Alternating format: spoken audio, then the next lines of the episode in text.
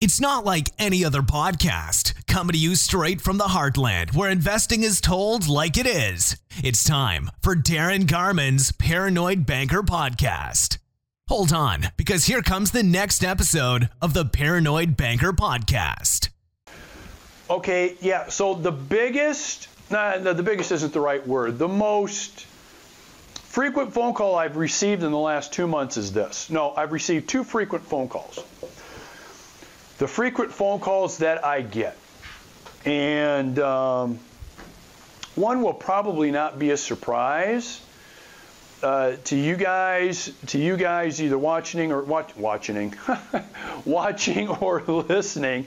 I think I tried to put watching and listening together, as in watching. I think that's what I tried to do. So either watching or listening.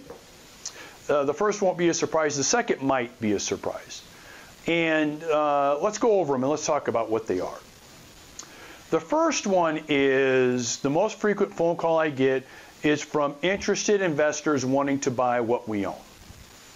And I'm going to take just a moment to pat myself on the back about this because I told my partners, I've told uh, potential investors going back two, three, four years. Here's what I told them I said, well, there will be a point in time where we will be contacted consistently from people wanting to buy what we own, wanting to own what we own. And what's happening? We're getting calls every week, four or five a week, and I'm not even counting emails from people saying, hey, we're interested in buying this property, that property, this property, that property. Four or five a week. Okay? And so that tells you the power of multifamily real estate. That tells you the power of demand for what we own, for what we have. Okay? And maybe for what some of you have. So if you own multifamily right now, uh, some of you guys, you know that you're getting calls and inquiries anywhere, every from everyone, from individual investors to brokers, and you know you're really in a level of demand where you're getting an unbelievable amount of solicitation from private parties. So it's really not uncommon for me to get calls from brokers. Never has been uncommon. Matter of fact, I'm a real estate broker, so when I'm interested in buying somebody's property, I'm calling them. So that's really not uncommon. And it's really not uncommon to hear from principals or investors. But the number of letters I get, the number of calls I get, texts even, I don't even know how they get my email, my phone to text me. But anyway, it's four or five a week easy. So, you know, over a month, we're getting 25, 30 of these a month. Okay. That tells you the power of multifamily. That tells you the power of multifamily, especially right now. Now, here's the big lesson here. There's actually two. Number one is you're in the right place if you're in multifamily. And it will continue to be the right place. Okay? It'll continue to be the right place. Number two, do you think this kind of demand will last and last and last? No, it won't. So I get, as I said, about 20 to 30 calls, inquiries a month from investors wanting to own what we've got. Will that continue? No way. No way. It's at a fever pitch now because there's probably records amount of capital looking for a place to go. Multifamily is one of those places the capital wants to go. And number two, you've got low interest rates. So borrowing money at low rates in connection with capital looking for a place to go, in connection with investors pushing capital, putting pressure on capital. Hey, get this invested, get it into something, get it into something. It's not making me any money where it's at now, is leading to where we're at right now 30 inquiries a month. Okay? That won't continue. I'll say it again, that will not continue. Matter of fact, I see this starting to slow down first, second quarter of next year. Why? I think interest rates will start to creep up, and I think underwriting will start to get tighter and tighter, and underwriting from lenders, that is, is going to start to get tighter. Okay? So the combination of those two things is going to start to have an impact. It will not lessen the, how attractive multifamily is, but it will take a large start larger numbers of in potential owners and investors in multifamily will start going other places and looking elsewhere. Okay, so that's like number one. So that's like the big call I get, um, 30 a month, 30 plus a month, in you know owning what we've got. Um, so big lesson there in terms of you know where some of your capital should be, as long as you're making smart decisions on what you're buying and not overpaying. Because right now it's very easy to overpay. Very easy, especially if you don't have a lot of experience. There's a lot of inexperienced investors, inexperienced money out there looking to buy and pull the trigger and win the deal just for the sake of buying and winning the deal. They're not spending nearly the amount of time, effort, energy on due diligence, on asset management, and on practical ways that they're going to increase the value of those communities after they buy them. It's really a matter, in a lot of cases now, of just overpaying for the damn thing and hoping it works out. I mean, as simplistic as that sounds, that's really what you see now happening the majority of the time.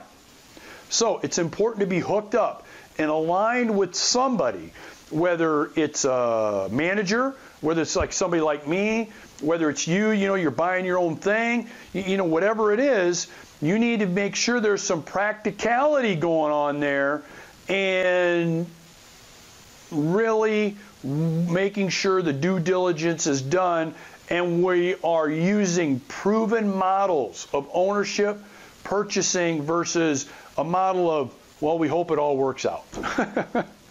um, now let's just let's throw all our projections away. Let's just change it just because we're going to hope it all works out. Just because hey, we need to buy something.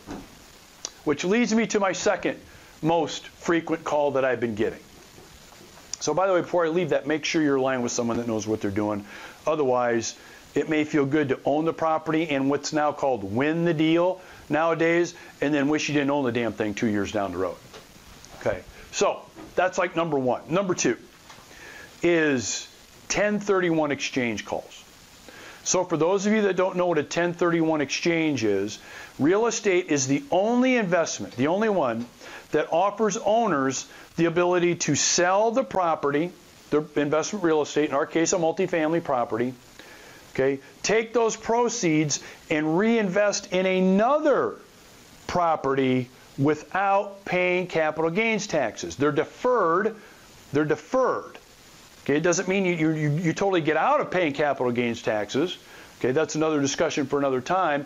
But investment real estate, specifically multifamily that we're talking about right now, is one of the only investments that allow you to sell for whatever, however much you can, take those proceeds, move it into another piece of real estate without paying capital gains taxes. You defer the taxes. You don't get out of it totally, okay, but you get to defer it. Every other investment, you got to pay tax after you sell. Okay? So, as you can imagine, a lot of owners of investment real estate in the market we're in, in the climate we're in right now, are able to sell their properties for what I just talked about earlier high, high prices. Okay, that carrot is being dangled in front of them, like I've talked about before. Okay, and so what are a lot of guys doing? Owners. What are a lot of owners doing? They're selling because they can get a lot for their properties. Makes sense. But here's the mistake that a lot of them are making. They're not thinking about where they're going to invest the proceeds. What's going to be the replacement for this investment? What are we going to use for our replacement property? And to think you're going to be able to sell your property for a record price and go out and then buy something and get a great deal on it at maybe a discount, or in your eyes, get a great deal on it, you're smoking something. It's not going to happen. It's not going to happen. And I'm running into a lot of investors that think that that should be happening. So, the call I get four or five times a week is from the investor that says, Hey, Darin, I've sold this property. I've got my money in a trust account. I'm looking to buy something else. Do you have anything I can buy? I've got to complete an exchange. Okay? This is a problem because you're really in what I call 1031 jail. Right? You're in 1031 jail. So, first of all, it's really nice to be able to sell your property and make a nice profit on it. Congratulations. That's all good. So uh, I think a lot of investors lose sight of that. Hey, you just made money. You made a lot of money in, some, in, in most cases. So good for you. Good for you. But what you don't want to do then is all that money that you've made, you then overpay for something so much that at the end of the day, whatever amount of profit you just made on that huge sale, you've just lost it by overpaying for something. That's what's happening right now. That's what's happening. I can't count how many times I've talked to an investor that bought something, paid for something. I've talked to a broker, a recent project we worked on, we tried to buy, sold for an unbelievable price. I would never put my partnership or my partners in the situation of buying a property for this price, for, for the price that was paid for it.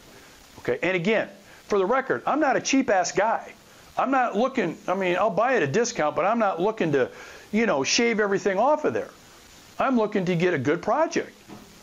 But the price that was paid for this was unbelievable. So I'm talking to the broker. I'm like, I don't get it. Well, they had to complete an exchange. They had to. That's a bad position to be in. And I've had other podcasts where I've talked about the worst thing you can do is tell people you're looking to complete an exchange. That's like one of the worst things you can do. So here's what's happening you're in 1031 jail. You've sold your property. You've made a lot of money. You're looking to reinvest it. But you didn't do any work ahead of time to buy something that A is going to be a profitable property. I mean, that's the reason why we do this, right? Is to buy a profitable property, right? No, you're going to overpay just to do what? Complete the exchange. And of course, everybody's situation is different. It may make sense to overpay a little bit based on the amount of capital gains tax you may have to pay and all of those. I know that not everything sits, you know, fits in the in the same jar. I know that. Not everybody's situation is the same. I get that. But I also know there's a lot of people that are out there bewildered, frustrated, and surprised that they can't find anything to buy.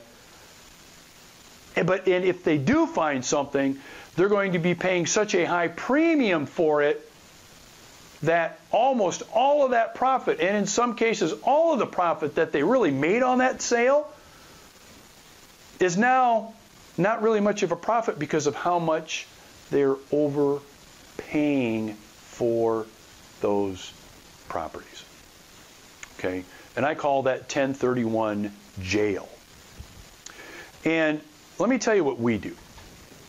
Because I run into the same thing. Okay, so Earlier this year, we sold four of our smaller properties. Uh, 16 unit, all the way up to a 36 unit property. Four properties, okay? And the goal is to take the proceeds, of course, buy something bigger. So we're going to take those four properties and we're going to buy one large apartment community. So just think of it this way. We're going to convert four addresses into one address that has more units than the four units we already had at four separate addresses. Okay? And we had properties identified. Long story short, we were outbid on all those properties. We were outbid. So, You're outbid, you can't buy those. Now what do you do? You keep looking for others to buy. We made more offers. Again, outbid. And so what I found out was there is a certain level of price that we are ready, willing, and able to pay. We're, we're, we're, ready, we're, even, we're even capable of stretching that a little bit. But what we're not going to do is over freaking pay for stuff, especially because everybody else is doing it. That makes sense? So I would rather take my profit, pay the tax, distribute the proceeds, and not overpay than to overpay and wish I didn't two, three, four years down the road. And frankly, the jury is out on this. I'll know in two or three years whether we should have really overpaid for these or not. I don't know. But based on my experience, the smart thing to do is to take your profit, pay the tax, distribute the proceeds, versus overpaying so much that you're not really gaining anything other than moving chairs on the deck of the ship. Does that make sense? Yeah. Yeah.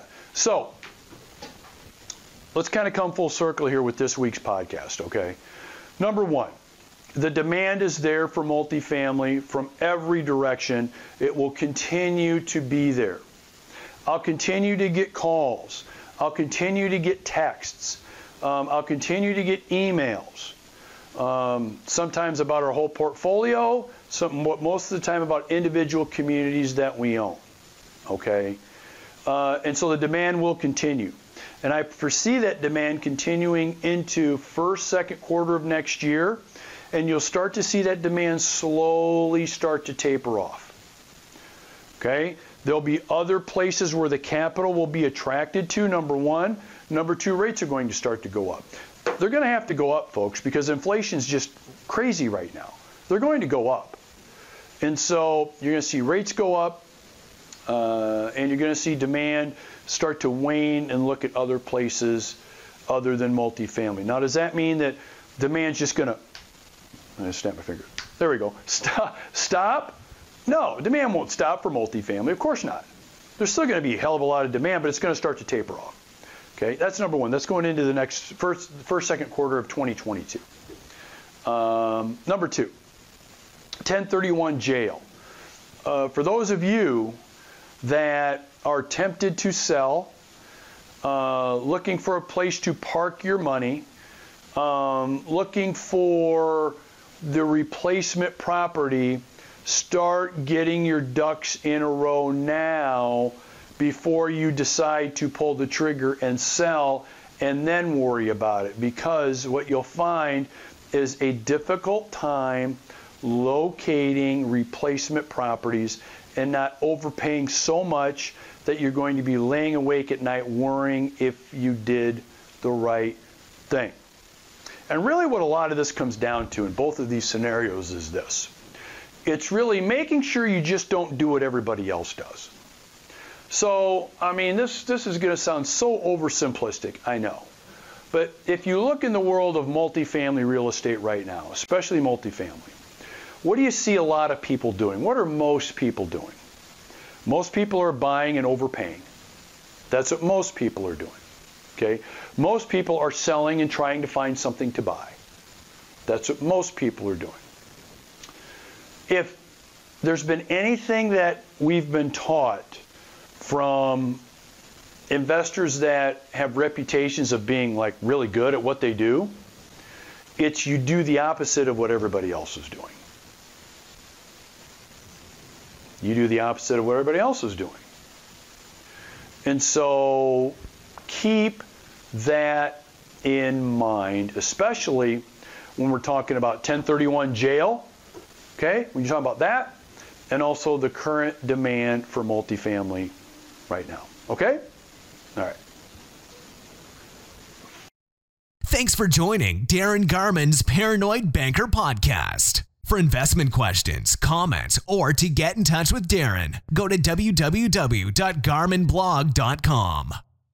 Thanks for joining Darin Garman's Paranoid Banker Podcast. For investment questions, comments, or to get in touch with Darin, go to www.garmanblog.com.